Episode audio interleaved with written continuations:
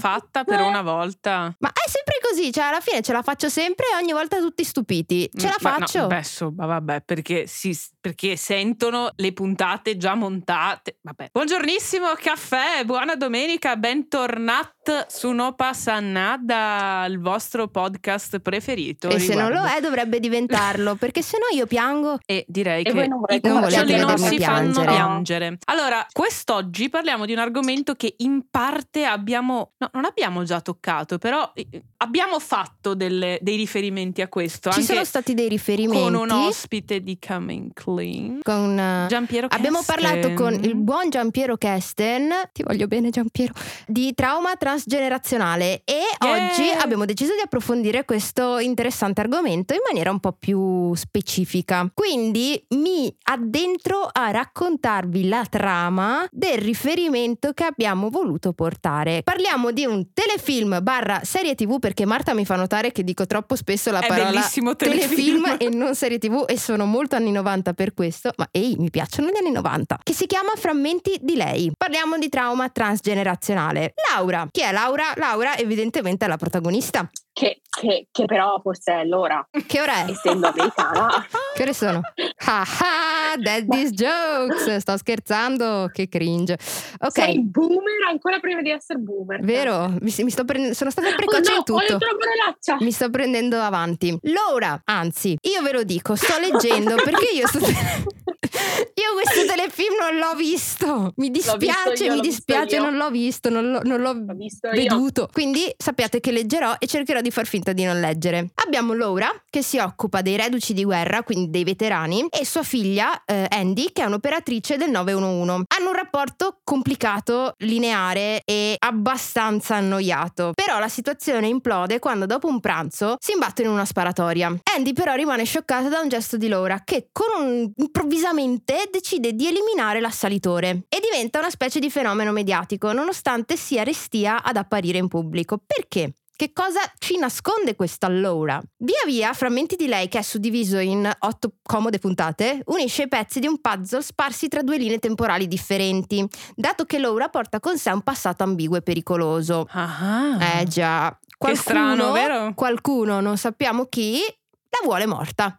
E quindi Uh. decide di mostrarsi ancora di più attirando su di sé l'attenzione. Intanto, e questo è il vero elemento di interesse della serie, la sua figliolina Andy intraprende un viaggio in macchina, quindi classico on the road, Road trip, trip che americano. dovrebbe essere... Dorme nei motel, suppongo. Eh, no, più che altro si sa che... Madonna, i- ma l'hai visto anche tu i allora? road trip sono qualcosa che fatto, ti però. cambia l'esistenza, o almeno hanno questa valenza narrativa di ok, quando sei veramente in crisi vai a farti un Sì. viaggio on the road e ne tornerai. Sì, magari poi Cambiato. non fare come il grande Le Boschi che si fuma la canna, Vi poi spegne la canna Sì, ragazzi, non e guidate se siete sotto sostanze, se avete bevuto, mi raccomando, prudenza sempre. Cioè, bevete, fumate, fate quello che dovete, ma a non casa guidate. vostra ecco. senza dovervi spostare dopo. State a casa o andate a piedi, non lo so.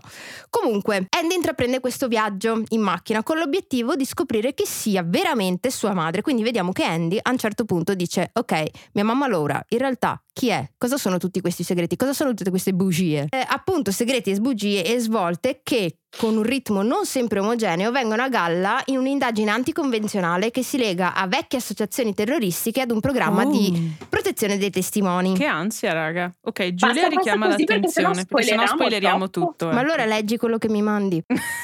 Va No, bene. Francesca, io Giulia, come mai parliamo di questo telefilm e di questo Ma rapporto? quindi? Punto di domanda. Ma quindi, trauma transgenerazionale. Andy, Laura, Andy che scopre il passato di sua madre e non capisce e va in crisi. Come lo correliamo al trauma transgenerazionale? Psicoterapeuta ce lo dica. proprio perché il passato di Laura è estremamente traumatico e eh, Low Key ha passato questa difficoltà nell'esistenza anche alla figlia. Ehm, non posso spoilerare troppo, ma potremmo comunque dire che il primo legame di attaccamento tra Laura ed Andy è stato messo a dura prova. Parliamo quindi di trauma transgenerazionale proprio su questo. Trauma transgenerazionale è un impatto e trasferimento di un dolore emotivo, fisico o sociale di una persona alla nuova generazione in modi che vanno oltre il semplice comportamento appreso. Quindi parliamo soprattutto di epigenetica e dell'influenza dell'ambiente nell'espressione genetica.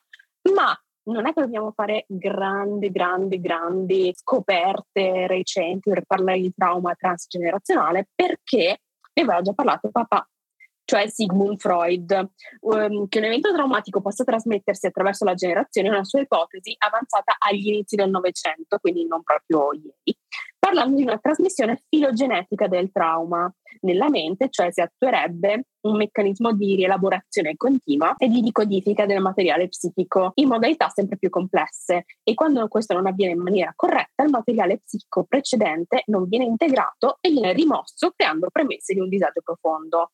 Tutto questo Freud lo dice al netto di un'epoca in cui non era possibile eh, analizzare in modo chiaro e specifico ciò che avviene nella chimica e nella biologia non solo del cervello ma anche della genetica umana. Cosa viene fuori in realtà attualmente? Che delle esperienze traumatiche e stressanti durante il periodo perinatale, l'infanzia, la prima adolescenza, che possono quindi includere abbandono, deprivazione affettiva, abusi psicologici, eccetera, possono effettivamente determinare una condizione di vulnerabilità allo sviluppo di disturbi della sfera emotiva e cognitiva, fino a provocare un aumento di insorgenza di condizioni di malattia psicologica.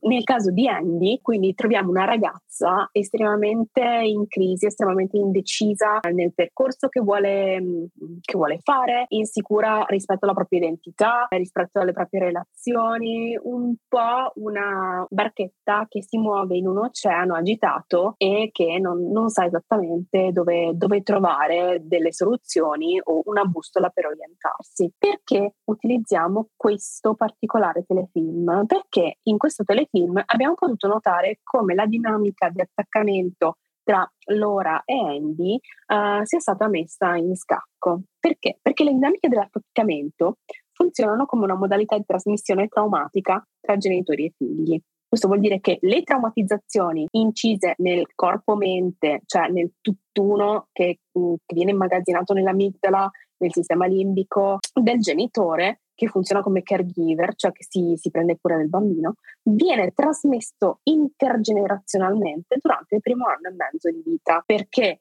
il primo anno e mezzo di vita perché è particolarmente importante per lo sviluppo dei legami di attaccamento. Eh, può essere che Quindi, esista un esperimento che si chiama Still Face che va a dimostrare proprio questo? Perché me ne aveva parlato la mia psicoterapeuta. Ah, ok, perché se lo sapevi tu da sola, ti giuro, sorellina, ti era ti il dizionario, compravo... era il dizionario inglese. Cosa Giulia. mi compravi? Lo sapevo io da sola. Ti compravo il cane di ceramica dell'appartamento di Joy eh, Chandler. Guarda che questa cosa Still Face la puntata lo sapevo io da sola, sappilo. No, non è vero, me l'ha detto la mia psicologa, okay. però è una cosa molto interessante. Okay. Sì, la Still Face è un esperimento di Tronic, che è uno psicologo dello sviluppo americano, portando appunto questa, questa ricerca per la quale veniva messo di fronte al bambino una propria mamma, prima con un viso estremamente felice e contento e poi invece con una still face, cioè una faccia paralizzata, una faccia che, che dovrebbe rappresentare rappresentare appunto la, la, faccia di una persona depressa. Quindi cosa succede? Che eh, la procedura consiste nel, firma, consiste nel, filmare l'interazione tra madre e bambino e filmare le differenze tra l- le fasi, cioè la fase di play, di still e di reunion, quindi di gioco con la mamma, di fermezza e di riunione. Sto ridendo perché nel frattempo, mentre registriamo, c'è qualcuno che sta facendo attivamente una still face c'è Francesca in questo frame che è bloccata con la faccia di chi non ha eh, visto né presente né passato era né la, era la posa di Zulander comunque. Esatto, bella, bella in modo assurdo. Ma Giulia, volevo dirti, volevo chiederti, ok, qui vediamo poi come si genera il trauma nel bambino. Sì, ma gli schemi, gli schemi comportamentali del genitore che ha subito un trauma, come ad esempio l'ora, determinano delle modificazioni epigenetiche che si instaurano sul feto. Ed Cosa vuol dire l'ora... epigenetiche? Ecco, la E però l'hai, l'hai saltata epigenetica sul dizionario se sei alla F. Però è giusto anche no, che gli ascoltatori abbiano ah, la possibilità okay. di scoprire questi termini un po' specifici. Quindi, cosa intendiamo per epigenetica e cosa vogliamo dire quando diciamo che il trauma okay. può colpire il feto? Allora, L'epigenetica è quella branca della genetica che studia tutte quelle modifiche e i cambiamenti eh, che sono in grado di variare alcune caratteristiche di un individuo, cioè il fenotipo l'aspetto esterno o la costituzione, senza tuttavia essere collegate a delle modifiche degli aspetti strutturali del DNA, cioè il genotipo, ok? Uh-huh. Non ricordo qual era la tua seconda domanda, perdonami. Cosa intendiamo veramente quando parliamo del fatto che il trauma può essere trasferito, quindi un trauma di natura psichica può essere trasferito a un feto? Cioè, è una cosa eh. pazzesca se ci pensiamo che una condizione è una emotiva. pazzesca, sì, però non, non so come, come, dirlo in modo uh, magari poco romantico. Noi siamo psiche, ma la psiche è anche chimica e quindi siamo anche neurotrasmettitori, siamo anche ormoni. Beh, è molto romantica ormoni, questa cosa, cioè per, per, perché non dovrebbe sì, perché essere no, in realtà è anche consolatoria perché ci dà delle spiegazioni tangibili sulle cose. È solo pazzesco pensare a quanto la mente possa influenzare influenzare anche il corpo e viceversa e come questo possa creare degli individui che si portano seg- dei segni di cose che non hanno vissuto direttamente e penso che comunque il trauma transgenerazionale sia un po' più ampio rispetto al, al mio riferimento della mamma con lo still face. Ma cioè, infatti ascoltate la puntata con Giampiero Casten. Ma il trauma transgenerazionale penso sia visibile soprattutto in casi come guerre, come disastri, come cose non del tutto normali. Tutto quello perché... che è successo negli ultimi due anni, ad esempio. Esattamente, tipo, esattamente. Tipo. E pensiamo anche solo alla guerra Ma in Ucraina, pensiamo infatti, ai giovani ucraini cosa ecco, dovranno vivere. Quello sì, infatti lo volevo dire anch'io, ma anche chi ha fatto figli o eh, poco prima o durante la pandemia. Certo, dovrà cioè, stare molto attento cioè a io non avrei, avrei, un po' di angoscia. Cioè, trasmettere- complimenti a chi fa figli perché comunque in questi, diciamo, in questa circostanza storica è ancora più difficile di prima. Ma io a me viene un po' di. Io sarei molto preoccupata se fossi un genitore in questo momento. Certo, perché bisognerà capire come non trasmettere ai propri figli la paura che abbiamo vissuto noi del fatto di essere chiusi in casa e dell'incertezza a cui siamo stati sottoposti.